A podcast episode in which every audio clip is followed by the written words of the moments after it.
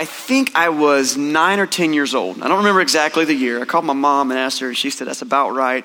Uh, I don't remember a lot of the details, but what I do remember is that it was my mom's birthday, and I wanted to do something super special for her, okay? And so I decided that what I was gonna do for my mom's birthday was I, at nine years old, was gonna prepare dinner for the family. That's right. Uh, now, here's the thing I didn't. Um, run it by my parents at all, didn't talk to them at all. What I did instead was I just went into the pantry and I started digging around and I'm like, okay, what does mom need? You know, so I'm looking through all these things, like spices and stuff to make other things.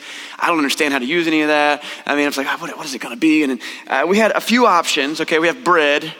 I can make a sandwich. Sandwiches, that's not going to do for mom. You know, we have some canned foods, but mom doesn't need SpaghettiOs. It's her birthday. And then I saw it and it clicked. Two things. Number one, we had like 20 packs of ramen noodles.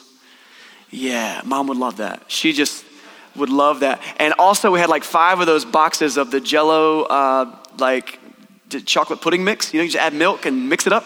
Yeah, dude. What else could you want for your birthday? And so, uh, now this is back in the 80s, back before we had, um, what do you call, uh, parental supervision. Um, I don't know where my parents were. I have no clue. Uh, we didn't do that back then, as most of you know. Uh, today we're like helicoptering over our kids, like, don't touch that. Kids are like, my, my, parents are like, did you eat a you know, worm today? Cool, good job. So I just go to town, okay? And I'm like boiling water and, um, and, and I was well into the process before my dad walks into the kitchen, total 80s dad, and he walks in, he's just like, what are you doing? I'm like, I'm making dinner. He goes, okay. walks out. I have a vat of ramen noodles. Those things, they really swell up, okay? When you add water, they really swell up. And the biggest bowl in our house, full of chocolate pudding. And oh man, uh, when my mom got home, she was so surprised and happy. You know, they say it's the thought that counts. I'm not sure if that's true. I don't know. um, but you know, uh, she loved it. She really loved it. Here's the deal we're not always adequately prepared to do the things that our heart wants to do. You follow me on that? Like you got a big idea, but you don't have the toolbox or even the skills with which to use the tools if you had the toolbox to pull off the thing that you want to pull off. Maybe it's your heart's biggest desire. Here's the thing though when it comes to God, sometimes really all He wants from us is our availability. Not even so much our ability. And so we're in this teaching series right now. We're calling it Jumpstart. And the whole idea of this series is we, we wanted to kick off our year, 2020, a new decade, with a jumpstart question. What will it take for me to grow my faith? You see these people who are just superstars of faith. They have this unshakable faith, and you're just like, how do you do it? Like, how can you make it through all this stuff? And so, what we've discovered is that there are some kind of themes in the lives of people who have strong faith. And uh, Andy Stanley is a preacher down in Georgia who, uh, who was the first one to kind of coin these five catalysts for, uh, for, for growing your faith. So I want to give credit where credit's due, but we've been going over those and we've looked at two so far. We looked at practical teaching as our first catalyst for growing our faith. And the idea is we need to put ourselves in environments where we're going to grow our faith. So, whether it's in teaching on a Sunday morning, or you're listening to a podcast, or you're uh, regularly sitting with an accountability group, or you're in a Bible study, or you have a mentor, you're, you're being taught, you're putting yourself, it's practical teaching though. So, you're hearing the teaching, but you're putting it into practice, practice, practice. Remember that. And then the second time, the second thing we talked about was this idea of pivotal relationships. When you see people with this unshakable faith, you will find, without a doubt, I happen to know about Ed, who was just up here, that there were people along his path. One of them is in this room right now, uh, Jeremy, his buddy, uh, who was a pivotal relationship. Who, because of that relationship, the, the faith shifted some and began to grow. And, and, and we all have those people in our life where if we don't, we talked last week about what does it mean to foster those relationships and to pray for them and to get them. And so if you've missed these, these first couple principles, I, I encourage you to go check out the podcast that we have and, and catch up. This week, as we get into uh, this third catalyst for spiritual uh, faith growth, I, I got good news, okay? The good news is this no matter where you are on your faith journey, no matter how many good skills you have, you can jump on this today. Because this is about putting something into practice now, about starting where you are and letting that thing grow in your life. And the thing we're calling it is personal ministry. If you want to grow your faith, you, you got to get in the trenches. You got to let the rubber hit the road. You've got to do something for the kingdom of God. It's personal ministry. But it doesn't have to be move your family to the Dominican Republic. Maybe that's where God will have you eventually. But it starts right here, right now, with what I've got. And so to get there, I want to look at some scripture from the Bible. We always look to the Bible for God's most important truths. And we're going to be in the book of Matthew again this morning. So if you've got a Bible, go ahead and crack that thing open. The book of Matthew is in the last third of our Bibles. Uh, Matthew is one of the four biographies of the life of Jesus. Uh, I want to tell you, if you don't have a Bible this morning, feel free to grab one off the shelf by the front door. And if you don't own a good Bible, keep that. That's yours. We want to give away free Bibles to people who need them. But uh, take that. We're going to be in Matthew chapter 14 and starting in verse 13. And we're just going to jump right into the middle of a story that's going on in Jesus' life. So, Matthew chapter 14, and the scripture will also be on the screen behind me. It says that when Jesus heard what had happened, we'll talk about that sentence in just a second. He heard something that happened, so he withdrew by boat privately to a solitary place. Hearing of this, the crowds followed him on foot from the towns. Okay, here's what's happened Jesus has just heard the news, really bad news that his cousin, John, we call him John the Baptist, who had been imprisoned uh, for some crazy circumstances, has just been executed by King Herod. And to make matters worse, it was, it was a sick situation. You can read about it in the first half of chapter 14 there. Basically, Herod has some people over at his house. He's having a party, and just to kind of show off for one of his party guests, he has John the Baptist beheaded. Like, what? Sicko. And so Jesus just heard about this. This is his friend, this is his cousin, this is like and many people believe he was a mentor, maybe even a rabbi to Jesus. It's like, man, wow, he's crushed. And maybe you've been in one of those moments. Uh, I know for me, and it's crazy, but uh, I mean, we, we had the passing of Kobe Bryant this past week, and like that was big news around the country. As people who weren't even basketball fans, it hits you not because maybe you knew him or because you were a big basketball fan, but, but just because you're just like, man, there's just this mortality involved in that. You're like, when someone bigger than life and you got John the Baptist, who was this person, and like people just, he really eh, kicked off the ministry of Jesus and he's just gone. And so Jesus has this emptiness. And, and this is what I, I, I hate about this story, but I also love about Jesus. He's trying to get away. You ever been there? I just need to get away. So he gets in a boat, he hops in the lake, he's trying to get away. And the crowds, he had become very popular by this time. Thousands of people are, are, are, trekking out to find Jesus and hear him teach, primarily, I think, because they wanted to see a spectacle. The guy was doing miracles, he was healing people, he was proclaiming all these things. The way that he taught was just like, wow. They said, this guy teaches like someone with authority like we've never heard before. And so they were just, and so Jesus is trying to get away, and the crowd goes, ooh, ooh, there's Jesus. And so they, they just follow him, and it's a lake where you can kind of see, and he's, they're like following him. And so that when he gets to the other side where he's about to get out, they just kind of pounce on him there. I hate that about that story, that Jesus didn't get this time away. What I love about the story is what Jesus does anyway, because uh, he really could have been like, guys, come on, give me a minute. But instead, he does something else. We pick it up at verse 14. When Jesus had landed and saw a large crowd, he said, Go away, stop annoying me. No, it says he had compassion on them and he healed their sick. I mean, maybe that's all you needed to hear today. Maybe you're like, you know what? Maybe my kids are not so bad. Uh, you know what I mean? Like, I need to hear that too. Verse 15, he says, as evening approached, the disciples came to him. These are Jesus' followers, his closest group. And we're talking about the 12 here. Said, and they said to him, This is a remote place, and it's already getting late. So, how about let's send the crowds away so that they can go home and, and, and eat? Very practical. Okay, the disciples are tired. They see that Jesus has had a hard day. They're like, dude, Jesus, man, you know he just went through, right? Let's just give him a minute. Let's send the crowds home. It's very practical. I, I have, uh, you know, been in situations. I, you know, we live in Eastern North Carolina. You ever been out of gas in like, I don't know, just some remote place? You're just like, uh, okay, well, Lord, uh, Jesus, take the wheel. and I hope this car runs on, you know, oxygen because I got no gas and there's no gas station. And so these, these guys are seeing that. They're like, we're in the middle of nowhere. There's no restaurants around here. We don't have enough food. And I love what Jesus says here. He goes, they don't need to go away. You give them something to eat. And the disciples have to have been like, what? Did he just say? Like, how are we supposed to do that? We, we, we brought food for us. But, and, but here's the thing Jesus is their rabbi. And in the teaching style of the rabbis of this era, was, I have heard this and I, I, see it to be true in Scripture. These guys hardly do anything without having a reason behind it, the rabbis. They, everything's a teachable moment. And so the disciples must have known that. They're like, okay, what's the trick? Okay, what's the lesson? All right, you want us to feed the people? Let's feed the people. Peter, we're going to feed the people. What have we got? So they, so they look in their bags or whatever, and in verse 17 it says, Well, we have here only five loaves of bread and two fish, which I got to give them some props here. Because if it's me, we're going to find out later on that there are over 5,000 people there. So if it's me, I'm looking at a crowd of 5,000 people, Jesus, the people are going to be hungry soon. Let's send them home. No, you feed them. Okay. I mean, do I really need to go through the motions of going in my bag and showing you how little food we have? Or can we just agree, just what's the lesson, Jesus? But they, they take it a step farther. They bring it to him. We get to verse 18. Check this out. You got a highlighter, you got a pencil, something.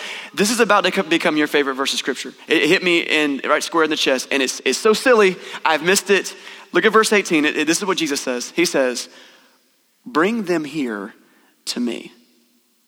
Now, that might not have been like a, ooh, mama for you, but check it out because this, this, this verse is man, whatever you're going through, this verse is going to be good for you. And don't get ahead of me, okay? Some of you might have grown up in church. You know Jesus is going to do a pretty amazing thing here. Don't get ahead of me, okay? Spoiler Jesus is about to do a miracle, and he's going to feed 5,000 plus people. So they only counted the men in this group, so it's 5,000 plus women and children. So it's a large group. That's the spoiler, but don't get ahead of me because I want to go to where the disciples are right now.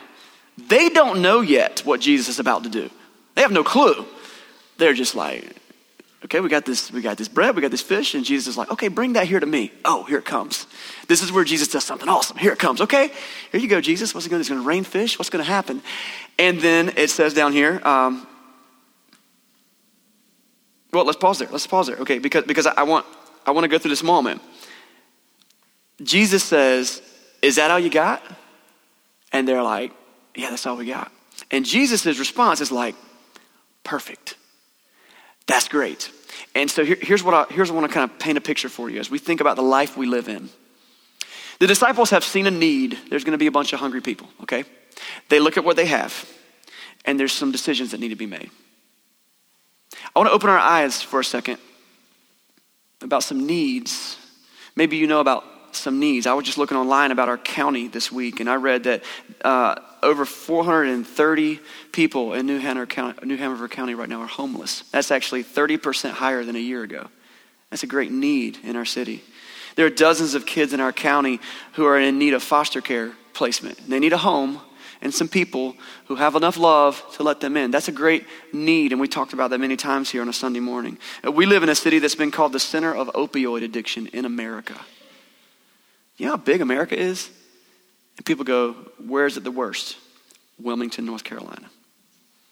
That's a great need here, lots of needs. Did you know that one in four children in our county live in food insecurity, which means they don't know if they're going to get dinner tonight?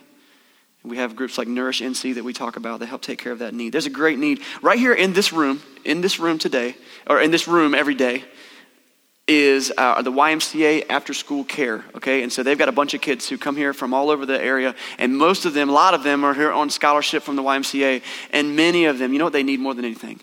Just a good role model in their life to come and read a book with them or spend some time with them. Um, that's just a short list. And that's not even the people that you directly know about. That's me just checking out Google and finding some things about New Hanover County. There's a great need. And my guess is that you've noticed some of that and that you know about some other things. And I'm guessing that, like me, you've gone to God and said, God, isn't there anything you can do about this? Can you do anything about this? These people are hurting. You know, they need something. And then Jesus looks at the disciples and he says, You give them something to eat. You get involved. And when I look at this list, it seems impossible. It seems absurd. How? Like, how in the world? And maybe you feel unqualified. Maybe you feel unprepared. Maybe you feel like, I can't do anything. This is a huge issue. I can't do anything. But what have you got in your bag? You got 30 minutes a week you could spend with a kid who just needs some time, somebody help them learn how to read. You got an afternoon to spend volunteering with Vigilant Hope, who helps feed homeless people, or Nourish NC, who packs meals for kids living in food insecurity. You got some time and some life experience because you have learned in the school of hard knocks how life goes that you could spend with a young couple just trying to get through their first couple years of marriage. What's in your bag? And Jesus says, Bring that here to me. You see what that's such an awesome verse? Because it hits us all right where we are. It doesn't have to be anything huge. Because God is the one with the real power. He's the one with the ability to make things happen. But He wants us to bring Him what we've got. And then He wants to use it. This is our catalyst today personal ministry. Getting in the trenches where the rubber meets the road, just being available and finding the place where you can serve. And, and don't worry, like if, if, if what you're looking at seems impossible, maybe absurd, Jesus knows that. What you got? Some bread, some fish. Perfect. Bring that here to me. Verse 19. As he directed the people to sit down on the grass, and he directed people to sit down on the grass, and he took the five loaves and the two fish. So he takes it from the disciples, and he looks up to heaven and he prays, and then he gave it back to the disciples, and the disciples gave it to the people. That happened so fast, I had to read it several times to make sure that I read it right. You notice this? They give him five loaves and two fish, and then he takes it, and then he gives it right back to them. He doesn't give them 5,000 loaves of bread. He doesn't give them 5,000 pieces of fish. You, get the little lunch? Sweet, cool, let's pray. All right, hand this out. And then the disciples just do it's the only thing they know to do. It's like, well, okay, I guess I'll give out one piece of bread. Excuse me, Mr. Uh, you know, Hezekiah, would you, would you like some bread? You know? And he's like, yeah. Now, and I have I heard this story my whole life, and I have I wish I wish there was video footage of this. I wish that I could have seen this because he like gives. What does it look like? I don't know. Maybe Peter's got two loaves of bread, and he gives, and they're in his bag, and he pulls it out and he hands it to the guy. He's like, okay, well, we're down to one loaf, two loaves. What in the world? He does it again. And I'm gonna watch it this time. So that begins to, I don't know if he does that. I don't know. I don't know if he's like, I'm gonna hand you a fish, and like as he grabs the fish, like it just becomes two fish. He's like, what? Like, I don't know. And it blows my mind. I, I wish we could have seen it. What I'm imagining is that it begins to happen. The people at the front of the crowd are like, okay, we're gonna eat. what? What? And they're like, check this out. And I think this might be why Jesus was like, y'all sit down.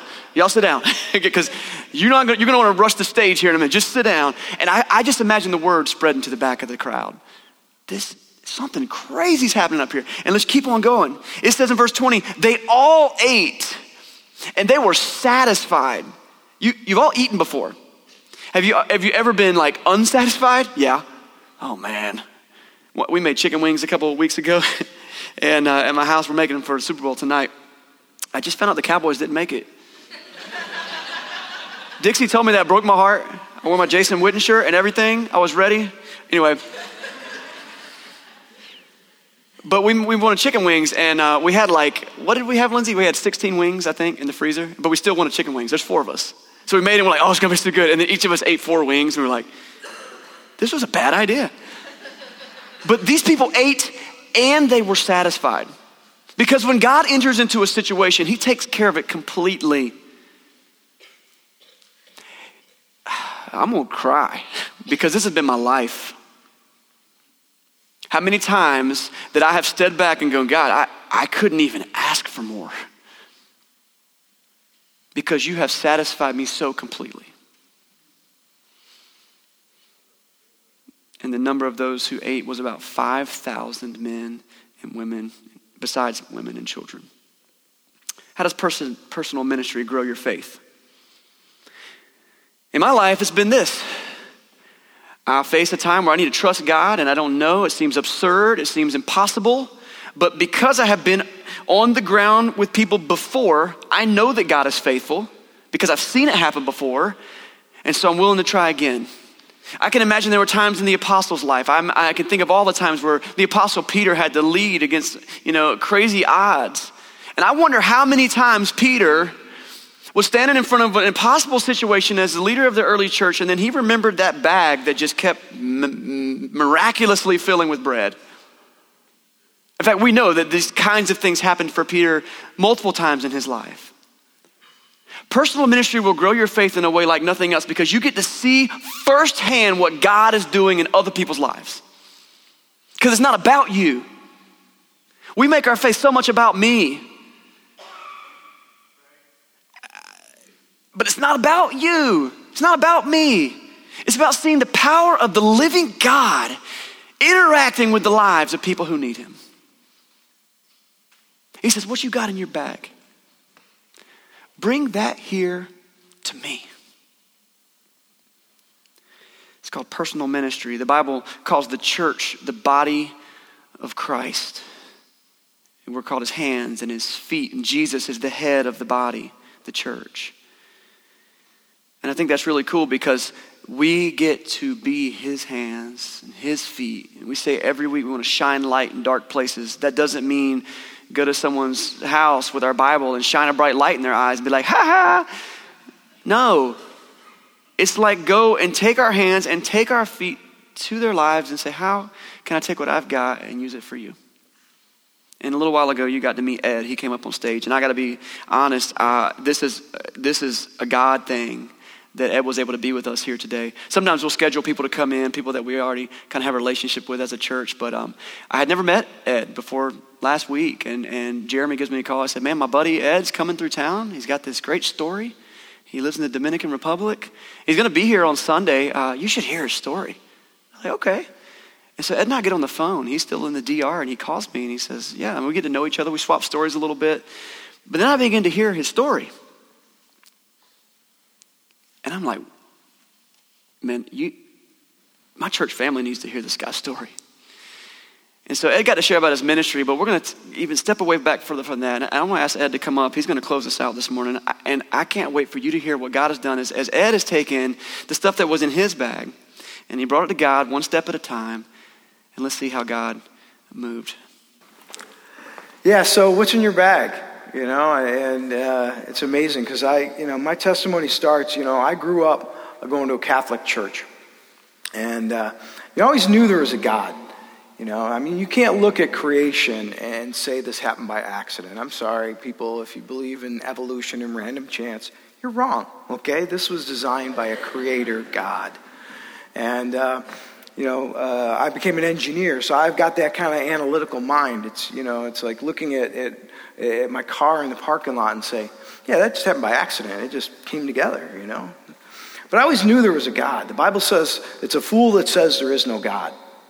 You know, so if you have atheist friends, you say, hey, you're a fool. Now, maybe that's not a good evangelism tool. Uh, but um, I didn't have a relationship with him. I went, you know, and I did the religion thing, you know, and I, I you know, I was baptized at confirmation, first communion, all that stuff. But I didn't have a relationship with God. And, uh, you know, high school came, I started getting into drugs and music and, and looking because I had this God hole in my heart. And I just kept looking. And, you know, I got into college and I really, you know, the drugs and alcohol, that really took off, you know. And, and it wasn't doing it, you know. I, I started to uh, date myself. I followed the Grateful Dead. You guys, kids in the front of what? Uh, it's this, this hippie rock band, okay? Um, followed them for a while, did that, you know, and, and just always looking for, for, you know, something to fulfill me. You know, I, I, you know, I got a job, did the corporate America thing. You know, as an engineer, a Fortune 500 company. You know, that wasn't working. You know, uh, uh, I got married. Uh, maybe we'll have kids. You know that. You know, so we started having kids. All this stuff, and I still kept with the alcohol, and it just. It wasn't going anywhere, you know, and I kept trying all these things, you know. Oh, I'll buy a boat, you know, I'll buy an antique car, you know, I'll buy these possession things, and that wasn't doing it. And um, comes along 2003. I'm at our Christmas party from work, and I got good and drunk. And I'm driving my truck home, and I proceeded to put my truck into a snowbank.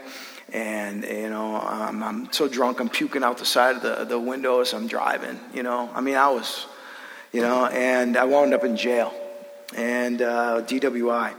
And it wasn't my first one either, it was my fifth one. And, and I'm sitting in that jail cell and I'm reflecting on my life. You know, I'm like the guy at the edge of the cliff, man. I'm right here. You know, if I take one more step, I'm going to lose my job, my family, uh, everything I have. I'm just going to throw it all away, you know. And, and all my best decisions got me to this place. I didn't want to be there. But all my choices, all my best choices got me to that place. And, and I just fell to my knees in that jail cell and God, I can't do this anymore. Jesus, I can't do this. I, I've given my best to do my life, and this is where it's gotten me, you know? And I submitted my life and my will to Jesus Christ. You know, I knew, knew, knew about Jesus, but I never submitted to his lordship. And that's when I was converted. You know, I made him king of my life. You want this life? Here, here are my fish and my loaves. I can't do it, you know? And God instantly took the compulsion to drink and do drugs away from me. Um, I became a father to my, my, my children. Okay, I became a husband to my wife. Uh, um, we were going to this the, this Bible believing church, and you know, before that, I was uh, you know one of those people that would come late. You know, for all people come late, I would come late, try and leave early. You know, I try to be out the door before the pastor could get out and shake hands. You know, um, but um, but after I gave my life to Christ, it's like okay, you know, I see these um, these Christians, and, and they've got this, this Bible. And to take it one step back, before I was in the jail cell, back in that August, God showed me a miracle. You know, like the fishes and loaves. Um, my, my youngest daughter was being born. And uh, I'm in the in delivery room, right, with my wife, you know, and I'm, I'm with the doctor. We're in the catcher mode, you know, it's, it's you know, behind the plate. And, um, you know, my daughter, Krista, comes out, and, the umbilical cord's wrapped around her neck. And, and she's as black as these jeans, and she's dead. She's not breathing. There's no pulse, no heart rate. And, and doctor, she gets a deer in the headlights look, and she's looking at me. It's like, you want to cut the umbilical cord? I'm like, no. I mean, I, this isn't right. And she literally shakes her head, and, and she cuts a cord and puts Krista on one of those little stainless tables. It was over in the corner, away from everything else. There's no wires in her, no tubes. And I felt next to the bed my wife was in. I prayed, God, let this baby live. In that God perfect instant, she starts crying. And I broke. You know, I was like, okay, God, I know you're real. Now, what do you want with me? I'm not a man of inaction, okay? If, you ask Jeremy, it's like, I'll do something even if it's wrong, but I'm going to do something, you know? So I didn't know what to do. And I saw these Christians carrying around this book, the Bible, you know, and they, they thought it was pretty important. So I'm like, I don't know, maybe I'll read the book. Maybe that's what God wants. You know, so I, I, go to the Christian bookstore with my in-laws who've been praying for me for years, and they're looking at the fancy leather-bound Scofield Study Bible. You know, like sixty bucks. Nah, I'm in the bargain bin. You know, I got one for two dollars and ninety-nine cents. It's got the paper cover. You know, the fake leather. I'll, I'll read it in case it doesn't work out. I don't want to out sixty bucks. You know. So they go, okay, start in the Gospel of John, and you maybe you know, if you, when you're a baby Christian, that's where you started. I'm like, I'm going to read the book. I'm going to start in page one Genesis 1 1. I'm going to read the books. Ah, you're going to get to Leviticus and you're going to just start putting I'm like, I don't know Leviticus from anybody. I am going to read the book. And I start reading it. And I start going through the Old Testament. And I see these Jews, right? They're being blessed by God, right? And he parts the Red Sea, you know, all this stuff. And then I flip the page, and then they're dancing naked around a cow. And I'm like, that's me. My whole life, God's gotten, God, get me out of this jail cell. And he would. And what would I do? I'd go right back into the mud, you know? And then, you know, came to, you know, a few months later, here I'm in that jail cell. And I give my life to Christ, and God changed everything. You know, my whole outlook on life changed. And I was starting to be a, a, a, a contributing member to the church. You know, I started uh, teaching adult Bible uh, uh, uh, Sunday school. You know, I was a year old in the Lord. I'd read through the Bible. I started talking to different Christians. I ask about, you know, like, hey, what about this? And they, and they get this look like, I'm like, you haven't read the book, have you? I can't believe this. You haven't read the book. This is a love letter from God, and you haven't even read it. You know, if you read 3.27 chapters of the Bible a day, you get through it in a year. Sorry, that's my engineer head going. But, you know, read the book. If nothing else, you go away from this day say, you know, that guy challenged me. I'm going to read the book. You know, so I started teaching adult Sunday school, you know, and of course it was Book of Revelation. That one, the curse, if you add anything or take anything away, but I did it. I was available. Gave my fishes and loaves. Okay, so God, uh, they, hey, do you want to be a trustee in the church? I don't know anything about that. Okay, I'll do it. so I learned about how the church works and, and the ins and outs of, of ministry from a, a, practical standpoint. You know, then uh, our pastor came up to me, hey, I want you to start a role about deacons in the church. So I grabbed my buddy Jeremy when I'm going to church. Was, hey, you know, let's dial a deacon. You know, we asked him about that. It's this whole program we did. Uh, but anyway, you know, how to be um, physically minister to the people within the body of Christ. And then um, was able to be an elder in the church. Um, had little kids, and God said, you know, open up a door for us to preach in a nursing home. And I was awful. You know, I'd come there, you know, two Sundays a month, and I'd, I'd be nervous, and I'd be reading. There's, you know, eight old ladies out there, you know, but I'd bring my kids. A little kid. Oh, as long as I brought the kids, I was in, man. I could preach about anything if bad. Just bring your kids. They just love those kids. But it got me a chance to share the word of God and get in front of people, you know. And I thought all these things are just random, you know. And next thing you know, um, I'm, I'm, an engineer at this company called Kodak in Rochester. And if you know anything about film, I mean, the company has just imploded, right? There were 70,000 people in the city where I lived working for Kodak. And when I left, there was 2,000. But the day I lost my job at Kodak, God opened the door for me to go to the mission field. You know, and uh, it happened. Um, you know, this this pastor friend of mine sent a devotion. It was a, it was a quote from Charles Spurgeon, and I remember it. And it's like, you know, if you're truly children of the living God, at times of adversity, okay, we're going to turn to our heavenly Father and not to the things of the world. And I said, wow, thanks. I just lost my job, man. You know, after 16 years. And he's like, well, you lost your job? I'm like, yeah. I was like, but I feel God's calling me to the, the, the mission field.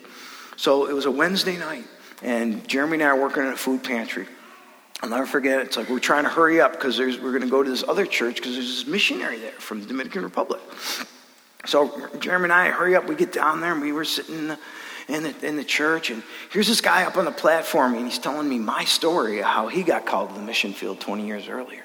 I mean, he described my, my job, uh, my house, the view from my house, the boat in my driveway, everything to minute detail. The hair is going up on the back of my neck. And what's my buddy Jeremy doing? He's talking about you, man. I'm like, I know, man, I know. You know? And I go up and talk to the guy afterwards, like, hey, I got a heart for missions, lost my job. He's like, well, you know, what do you do? You're like, I'm a packaging engineer. I design packages and equipment that manufactures things. And I was like, not really missionary skills, you know? It's like, you want a job? I'm like, Okay, God, I'm not the sharpest tool in the shed, but okay. So I go down to the Dominican Republic, and his ministry was looking to, to take the natural resources of this land and make uh, avocado oil, uh, chocolate, uh, dried mangoes, uh, things to generate revenue for, the, for this ministry. And uh, so I bring my wife down, we pray, and, and God is clear. It's like, yes, I want you to go, you know. So we get back and we start raising support, and I'm knocking on all these doors, and nothing's happening, you know. And God, I'm laying it all out there, you know. I, I'm, I'm unemployed. I'm, I'm trying to get support. I'm trying to go to the mission field. Nothing's happening, you know. And then all of a sudden, God said, okay, you know, and I'm trying to do it my strength. But I gave it over to him. I can't do this. And then he opened the doors and we started getting support. And within uh, 18 months, we had our full support. And I don't know if you know about missionaries, but it takes years usually to raise your support. And so we get down there, right? And within a matter of months, everything is falling apart. These people weren't the people we thought they were. This farm was no farm. It really needed, all the trees need to be cut down. I'm, I'm standing on the side of a mountain by myself pruning avocado trees, and it's like, this is just not happening. You know, and everything just fell apart. You know, the relationship, they thought we were kind of steal their ministry. It was awful. And I'm like, God, how, how did this happen? You know, and I, and I brought my whole family. I mean, all our furniture, our car, dog, everything, man. I'm in both feet. And I'm in this third world country, and my whole world's falling apart. And, I go out of the mountains to where I can get cell signal. I call my pastor back home, Pastor Tom. I get on the phone. I'm, I'm pouring my guts out to him, you know. And I tell him, you know, I'm going all this, and you know, we've been going to a, a, church there, an English church, and the pastor had asked me, it's like, hey, Ed, you know, he didn't know really what was going on. He's like, would you be interested in, in pastoring this church plant? You know, and I didn't pray about it or anything. I said, no, I don't want to be a pastor. You know, so be careful what you tell God you will and won't do. Um, so anyway, so um, so here I am, my world's falling apart. I'm on the side of the road, and I'm, I'm calling my pastor back home, and it's like, you know, the only door open for me right now is to go pastor this church plant, you know, and it's like I don't want to do that, you know. And he just starts laughing, and I'm like, you got to be kidding me, man. My whole world's falling around. A third world country. I'm on the side of the road, and you're laughing at me. He's like, wait, wait, wait, wait a minute. You know, if God told you a year and a half ago, you know, when you started down this path to become a missionary, you were going to be a pastor of an English-speaking church in a third world country where you don't know the language. Uh, you're going to be a city of 3.8 million people. You're a country boy. Uh, you know, you're an engineer with no theological training. Would you have went? Absolutely not. I don't have that much faith, man. I'm sorry. You know, it's exactly. Sometimes God has to take us around this path to get us where He wants us. He wants us to have this much faith. But if you got that much faith, He's going to use that much faith. Okay? You know, so you know, we went through and we started. We started off like this, man. We are we are in a, a public school, and uh, we'd have to show up every week, move the desks, clean the floors, set up the chairs, just like here, man. And, and you know, God's been blessing the ministry, and it's been six years now, and we're doing all kinds of cool stuff, and, and just sharing the love of Christ with people, and sharing God's word. You know, and it's amazing. But you know, if I look back to to ten years ago or whatever, I had no idea. I was just doing what God put in front of me. So I'm going to leave you today, you know, the, the, the, personal ministry thing. You know, just do what God's got in front of you. You know, maybe, maybe you're a kid in school. Maybe it's like, hey, I can start a Bible study at lunchtime. You know, yeah, some kids maybe mock me out, but you know what? I don't care. I'm going to stand up for Christ. You know, maybe it's in your workplace, you know, doing a Bible study or a home Bible study or whatever. Maybe it's working in the food pantry. Maybe fill in the blanks. I don't know what God's calling you to do. You know, but he's if you're available, he will use you. If you choose not to be available, he will not use you. You know, the, the, disciples didn't say, you know, I'm not going to hand out that. That, that. that would be embarrassing. And we've only got two fish and a few loaves. I'd be embarrassed to do that. They didn't say that, did they? They said, okay, God. Okay, Jesus, here we go. But hang on, because it's going to be a ride, you know, and it's going to be tough but it's going to be worth it. Amen. Amen. Can we thank Ed? Appreciate you, man.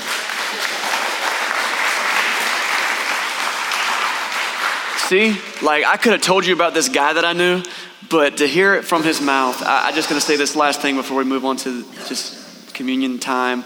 Uh, your story may be the most powerful tool you have to show people what God can do in a life. And so, thank you, Ed, for that.